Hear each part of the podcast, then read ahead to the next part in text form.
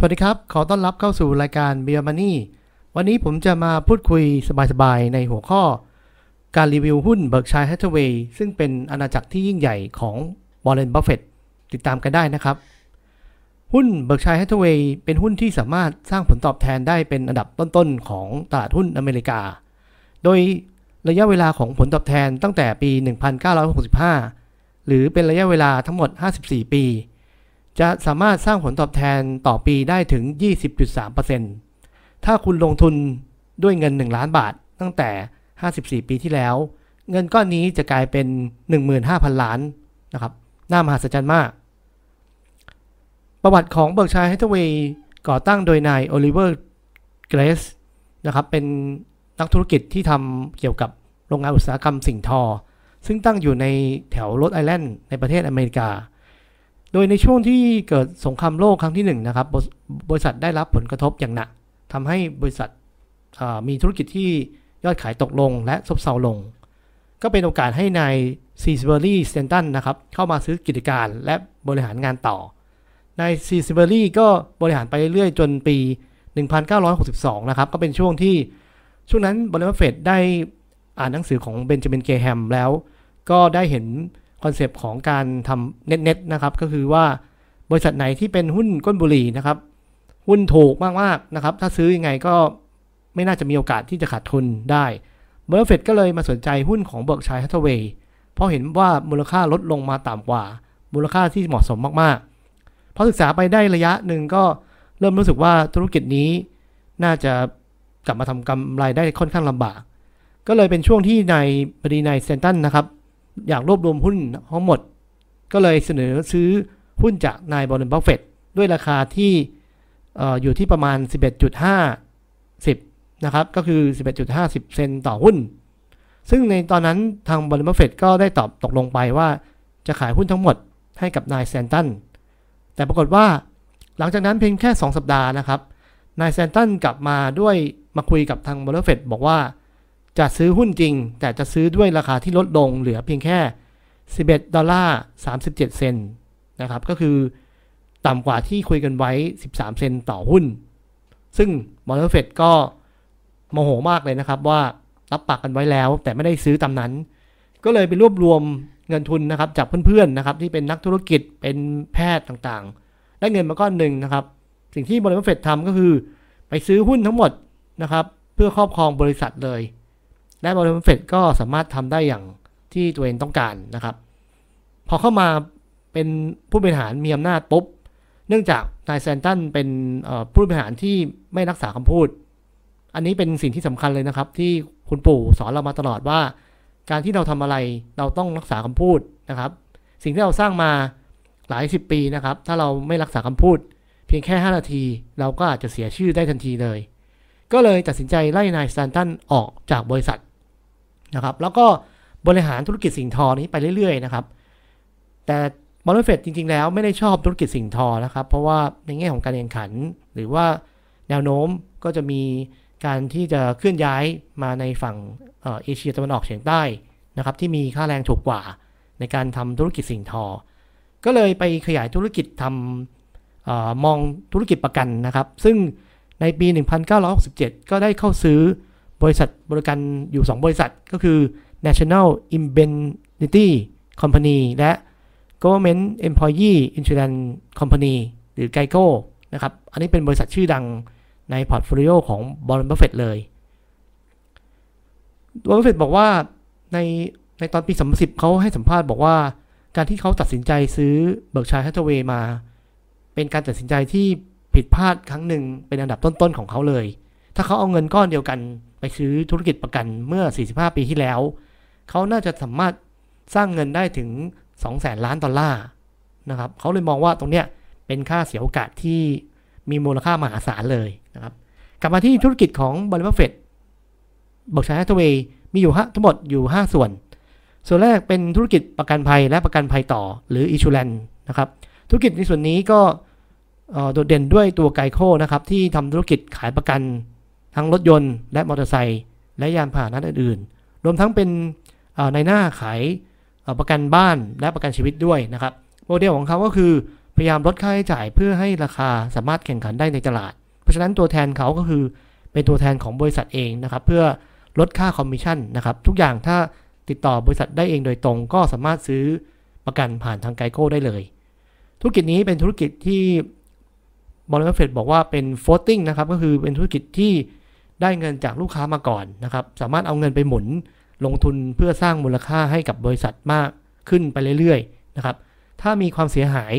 จากการเคลมก็ค่อยมาจ่ายทาง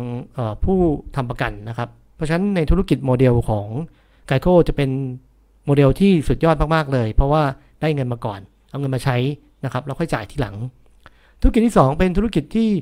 วอร์เรนบัฟเฟตได้มาในช่วงที่เกิดวิกฤต hamburger crisis ตอนปี 2009 เป็นธุรกิจรถไฟเรียกว่า Burlington Northern Santa Fe หรือตัวย่อที่เรียกว่า BNSF นะครับ เป็นเครือข่ายรถไฟที่ขนสินค้านะครับ เช่นพวกสินค้าประเภทน้ำมันเกษตรกรรม หรืออุตสาหกรรมนะครับ โดยมีเครือข่ายที่ใหญ่ที่สุดในอเมริกานะครับ ผมลองไปดูนะครับ รายละเอียดก็คือเขามีเครือข่ายเชื่อมระหว่างภาคตะวันตกนะครับภาคใต้ไปทางเท็กซัสนะครับ แล้วต่อเชื่อมไปทางเม็กซิโกนะครับ แล้วก็เคลื่อนไปทางฝั่ง ตอนกลางแถวบ้านเกิดโอมาฮาของบอลเลมเฟตและต่อไปทางตะวันออกนะครับเชื่อมไปทางแคนาดาด้วย เพราะฉะนั้นเห็นได้ว่าในช่วงที่เศรษฐกิจกลับมาโตอีกครั้งหนึ่งในหลังจากปี 2009 ธุรกิจของ BNSF ก็สามารถสร้างผลตอบแทนให้บริษัทเฟดได้อย่างมาก ๆ เลยนะครับในส่วนนี้ ส่วนที่ 3 ก็คือธุรกิจพลังงานและธุรกิจไฟฟ้านะครับ ทางเบิร์กเชียร์ฮาธาเวย์จะมีบริษัทที่ชื่อว่า เบิร์กเชียร์ฮาธาเวย์ Energy Company หรือ BHE เป็นธุรกิจที่ทำขายไฟฟ้าให้กับประชาชนทั่วๆไปกว่า 10 ล้านครัวเรือนในฝั่งอเมริกา ลูกค้าก็จะอยู่ทั้งฝั่งตะวันตก ภาคกลางและภาคใต้ของอเมริกานะครับ นอกจากนี้ยังทำพวกพลังงานทางเลือก มีพลังงานลม พลังงานแสงอาทิตย์ นิวเคลียร์พลังงานความร้อนใต้พิภพและพลังงานน้ำอีกด้วย ผมมองว่าธุรกิจในส่วนนี้มีความมั่นคงมากๆนะครับ เป็น portfolio อันหนึ่งที่น่าจะสร้างผลตอบแทนที่ยั่งยืนให้กับเบิร์กเชียร์ฮาธาเวย์ได้ในระยะยาว ส่วนที่ 4 คือธุรกิจสินค้าอุตสาหกรรมนะครับ ตัวที่โดดเด่นก็คือ Precision Cast Part นะครับ เป็นโรงงานผู้ผลิตชิ้นส่วนเครื่องบินนะครับ ผลิตอุปกรณ์ที่ใช้ในโรงงานอุตสาหกรรมด้วย และผลิตท่อที่ใช้ในโรงงานถ่านหิน โรงงานผลิตแก๊สและนิวเคลียร์นะครับ นอกจากนี้ยังมีโรงงานอุตสาหกรรมที่เรียกว่า l u b i s o y Corporation ซึ่งผลิตสารเคมีนะครับเฉพาะทางทั้งทางด้านอุตสาหกรรมขนส่ง เช่นทำสารเคมีที่เติมไปในน้ำมันเครื่อง ที่ช่วยให้การขับขี่รถยนต์ มีประสิทธิภาพมากขึ้นนะครับ อันนี้ก็คือเป็นภาพของธุรกิจที่อยู่ในอุตสาหกรรม ตัวที่ 5 ตัวสุดท้ายนะครับก็คือธุรกิจที่เป็นค้าปลีกและบริการ ในส่วนนี้จะมีธุรกิจจำนวนมาก ผมไฮไลท์ก็คือธุรกิจขายเฟอร์นิเจอร์ ที่เรียกว่า Nebraska Furniture นะครับ อยู่ในบ้านเกิดในโอเบอร์าของบริษัทเฟดมีธุรกิจขายเพชรนะครับ ชื่อ Helzberg และ Borsheims นะครับที่เป็นร้านค้าขายเพชรทั้งคู่ นอกจากนี้ยังมีบริษัท See's Candies นะครับ มี Dairy Queen มี Duracell และมี NetJets นะครับ ที่เป็นผู้ให้บริการเครื่องบินเช่านะครับ มีปั๊มน้ำมันและมีdealer ขายรถยนต์ด้วยนะครับ ก็เห็นว่าธุรกิจค้าปลีกเป็นอันหนึ่งที่ บัฟเฟตต์ชื่นชอบมาตั้งแต่ไหนแต่ไรแล้วนะครับ ในการที่ธุรกิจมีความแข็งแกร่ง และสามารถเติบโตได้ในระยะยาว นอกจากนี้บริษัทยังมีการลงทุนในหุ้นที่เรียกว่าเป็นการถือหุ้นส่วนน้อยนะครับ ก็คือถือน้อยกว่า 50%ในบริษัทใหญ่ๆ เช่น American Express ถือทั้งหมด 18.6%ถือหุ้น Apple อยู่ 5.7%ถือหุ้นโคกอยู่ 9.3%นะครับ อันนี้เป็นตัวอย่างนะครับ จริง ๆ ยังถือมากกว่านี้อีกเยอะ ก็ท่านท่านใดสนใจสามารถไปลองติดตามได้ใน annual report นะครับ มาดูที่ในแง่ของรายได้กัน รายได้ของ Berkshire Hathaway ในช่วง 3 ปีล่าสุด ตั้งแต่ปี 2017 นะครับ ในปีนั้นสามารถสร้างรายได้ได้ถึง 239,000 ล้านดอลลาร์สหรัฐทำกำไรได้ 45,000 ล้านดอลลาร์ ปี 2018 รายได้เติบโตขึ้นมาเป็น 247,000 ล้านดอลลาร์กำไรอยู่ที่ 4,300 ล้านดอลลาร์ จะเห็นว่ากำไรตกลงไปแล้วลงไปค่อนข้างเยอะ เดี๋ยวผมจะเล่าให้ฟังว่าเป็นเพราะอะไร ปี 2019 นะครับ รายได้ก็เติบโตขึ้นไปเป็นอยู่ที่ 254,000 ล้านดอลลาร์ กำไรอยู่ที่ 81,000 ล้านดอลลาร์สหรัฐ จะเห็นว่ากำไรของบอกชัยฮัสเวย์ในช่วง 2-3 ปีหลัง สวิงมากเลยนะครับ ตอนปีที่กำไรเยอะๆ ก็กำไรสุดโต่งเลย ปีไหนที่ลดลงไปน้อยก็ต่ำจริง ๆ เลยนะครับ อันนี้มีสาเหตุเพราะว่าตั้งแต่ปี 2018 นะครับ มีการเปลี่ยนแง่ของการบันทึกบัญชีนะครับ ปกติเวลาเบิกชัยไปลงทุนในหุ้นอย่างเช่น Apple หรือว่าโค้กถ้ามูลค่าขึ้น มูลค่าหุ้นมีขึ้นมาเมื่อไหร่นะครับ ทางเบิกชัยจะไม่ได้ บันทึกว่าเป็นกำไรในปีนั้นๆนะครับ นอกจากจะรอจนถึงช่วงเวลาที่เขาขายถึงจะบันทึกกำไรมา แต่ตั้งแต่ปี 2018 ที่มีการเปลี่ยนทางด้านบัญชี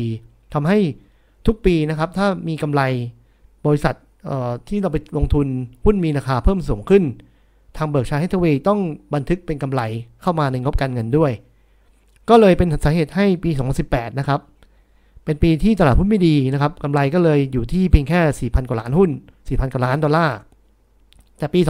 2019 ปีแล้วกำไรสูงมากนะครับ ก็เลยทำให้กำไรสุทธิของ Berkshire Hathaway เติบโตมาถึง 80,000 กว่าล้านดอลลาร์นะครับในส่วนนี้ เพราะฉะนั้นนักลงทุนต้องระวังนะครับว่าเราไม่สามารถดูเฉพาะค่า PE ในตอนนี้ของหุ้น Berkshire ได้ ตอนนี้ผมไปดูค่า PE อยู่เพียงแค่ 5.61 เท่า นะครับ ก็อย่างที่ผมบอกไปว่ากำไรปีแล้วเยอะจากตลาดหุ้นทำผลงานได้ดีมากๆเลยนะครับ S&P 500 ปรับตัวขึ้นมา 30 กว่าเปอร์เซ็นต์นะครับ บริษัทสร้างกำไรในส่วนของการลงทุนในส่วนนี้ได้ถึง 72,000 ล้านนะครับ ก็จะเห็นได้ว่าถ้าปีนี้ตลาดหุ้นไม่ดีนะครับ PE ratio ของ Berkshire Hathaway จะกลับมาสูงอีกครั้งหนึ่งแน่นอนเลยนะครับ ผมลองเอากำไรที่ได้จาก การลงทุนในหุ้นของ Berkshire Hathaway ออกไปนะครับ ปรากฏว่าตอนนี้ถ้าผมคำคำนวณ PE จะอยู่ที่ 19.73 เท่านะครับ เพราะฉะนั้นก็ค่าเฉลี่ยของหุ้น Berkshire Hathaway ในรอบ 5 ปีจะอยู่ที่ 21 เท่า ผมเลยมองว่าช่วงนี้ก็หุ้น Berkshire Hathaway ไม่ได้ถูกมากนะครับ ก็นักลงทุนที่ต้องการลงทุนในหุ้นตัวนี้ต้องทำกันบ้านเยอะๆ เพราะว่าราคาก็เป็นสิ่งที่สำคัญที่จะ ยืนยันความประสบความสำเร็จในการลงทุนหุ้นตัวนี้ของเรา มาในรายละเอียดของหุ้นนะครับ มีนักลงทุนหลายท่านสงสัยถามว่าทำไมหุ้นเบิร์กชัยที่เข้าไปดูตัวย่อ BRK จุด A นะครับ มีอีกตัวหนึ่งที่เป็น BRK จุด B ด้วย อันนี้คือหุ้นบริษัทเดียวกันหรือเปล่าคำตอบก็คือว่าใช่นะครับ ถ้าท่านลงทุนทั้งสองหุ้นตัวนี้นะครับ หลายๆท่านอาจจะกังวลว่าโอ้โหหุ้น Berkshire Hathaway ที่เป็นตัวคลาส A นะครับ ราคาหุ้น 1 หุ้นนะครับ เกือบ 10 ล้านบาท ผมเพิ่งลงทุนไม่สามารถที่จะซื้อหุ้นตัวนี้ได้ แต่ผมชอบที่จะฝากชีวิตไว้กับบรนบัฟเฟตหลายท่านก็เลยไปดูที่เป็นคลาส B นะครับ หรือตัวย่อ BRK จุด B ตัวนี้ตอนนี้ก็อยู่ที่ประมาณ 180เหรียญก็หุ้นละ 5,000กว่าบาท อันนี้ก็สามารถที่จะเข้าถึงได้นะครับ ผมจะเล่าความแตกต่างของ 2 คลาสนี้ให้ฟังว่า ที่มาที่ไปของหุ้น สองคลาสก็คือ ตอนแรกนะครับบัฟเฟตต์มีแค่ class A class เดียว แล้วบัฟเฟตต์ก็คือไม่เชื่อใน concept ที่จะแตกพาร์นะครับ เพื่อให้ราคาถูกๆ แล้วดึงคนจำนวนมากๆ ที่จะให้เข้ามาซื้อหุ้นของเขา แต่บัฟเฟตต์เชื่อว่าคนที่ลงทุนในหุ้นเขาตั้งแต่ day one นะครับ ตั้งแต่แรก เป็นนักลงทุนระยะยาวนะครับเขาไม่ต้องการให้คนที่เก็งกำไรเข้ามาถือหุ้นบริษัทบัฟเฟตต์ Berkshire Hathaway นะครับ ก็เลยไม่เคยแตกหุ้นเลยนะครับ ราคาก็เลยเติบโตตั้งแต่ 50 กว่าปีที่แล้วนะครับ อยู่ที่ 20 ดอลลาร์นะครับ เติบโตขึ้นมาเรื่อยๆ จนทุกวันนี้อยู่ที่ล่าสุดก็เกือบสับสองแสนแปดหมื่นกว่าเหรียญนะครับ ในราคาปัจจุบัน นอกจากนี้บริษัทยังไม่เชื่อในแง่ของการจ่ายปันผล เพราะว่าพอจ่ายปันผลไปปุ๊บนักลงทุนก็จะโดนภาษีทันทีเลยนะครับบร์เฟดชอบที่จะเอาเงินนะครับที่ ได้จากกำไรมาลงทุนต่อ เพื่อสร้างผลตอบแทนให้กับนักลงทุนได้ดีกว่านะครับก็เลยเป็นปัญหาว่าพอไอ้หุ้นคลาส A มันเติบโตมากขึ้นถึงเรื่อยๆนะครับส่งขึ้นไปเรื่อยๆ คนก็เริ่มบ่นนะครับว่าอยากลงทุนจังเลย แต่ไม่มีสามารถที่จะซื้อหุ้นได้นะครับในช่วงนั้นก็เลยมีพวกสถาบันการเงินที่หัวใสนะครับทำเป็นลักษณะของคล้ายๆกองทุนขึ้นมา แล้วก็ไป ทำโมเดลที่ล้อตามกับดัชนีหุ้นตัวราคาหุ้นของเบิร์กชัยเฮตเวย์คลาส A นะครับ แล้วก็เอาไอ้กองทุนนั้นอะมาขายต่อให้กับนักลงทุนรายย่อย ที่ชอบอยากจะลงทุนในหุ้น Berkshire Hathaway แล้วก็เก็บค่าคอมมิชชั่นนะครับค่าค่า fee ค่าบริการ พอคุณปู่เห็นนะครับ คุณปู่ไม่ชอบเลยนะครับ ว่าเฮ้ยทำไมคนที่อยากจะลงทุนในหุ้นของเขาต้องมาเสียค่าในหน้าผ่านทางโบรกเกอร์ด้วย ก็เลยเกิดไอเดียว่า อย่างนั้นเขาออกเป็นหุ้นคลาส B ดีกว่านะครับเพื่อที่จะให้คนที่มีเงินทุนน้อย สามารถเป็นเจ้าของบริษัทเบิกชัยฮัตเวยได้นะครับ ก็เลยเป็นที่มาที่ไปว่ามีคลาส B ขึ้นมา โดยคลาส B นะครับ มีข้อแตกต่างจากคลาส A ก็คือ สัดส่วนของความเป็นเจ้าของของคลาส B นะครับ จะอยู่ที่1เอ่อส่วน 1,500 นะครับ ก็คือมีสัดส่วนในการเป็นเจ้าของที่น้อยกว่าถึง 1,500 เท่านะครับ ก็เลยเป็นที่มาที่ไปว่าราคาปกติของทั้ง2 คลาสเนี่ยจะแตกต่างกันประมาณสัก 1,500 เท่านะครับ ในส่วนนี้ ส่วนที่ 2 ก็คือ การสิทธิ์ในการโหวตนะครับของคลาส B จะอยู่เพียงแค่ 1 ต่อ 10,000 เท่าของคลาส A นะครับ ก็ง่ายๆ คือถ้าคลาส A มีสิทธิ์โหวต1เสียงนะครับคลาส B ก็ 1 หารด้วย 10,000 เสียงนะครับ ก็คือน้อยมาก นอกจากนี้ คลาส A ยังสามารถที่จะแปลงเป็นคลาส B ได้ตลอดเวลานะครับ ถ้าใครบอกอยากที่จะแปลงเป็นคลาส B ดีกว่าคลาส A สามารถแปลงได้ทันทีเลย แต่ถ้าคนที่ต้องการแปลงจากคลาส B ไปคลาส A จะไม่สามารถทำได้ทันที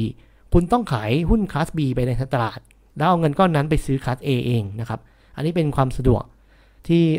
คลาส A มีมากกว่านะครับ ทีนี้เรามาดูกันในส่วนสุดท้ายว่าหุ้นตัวนี้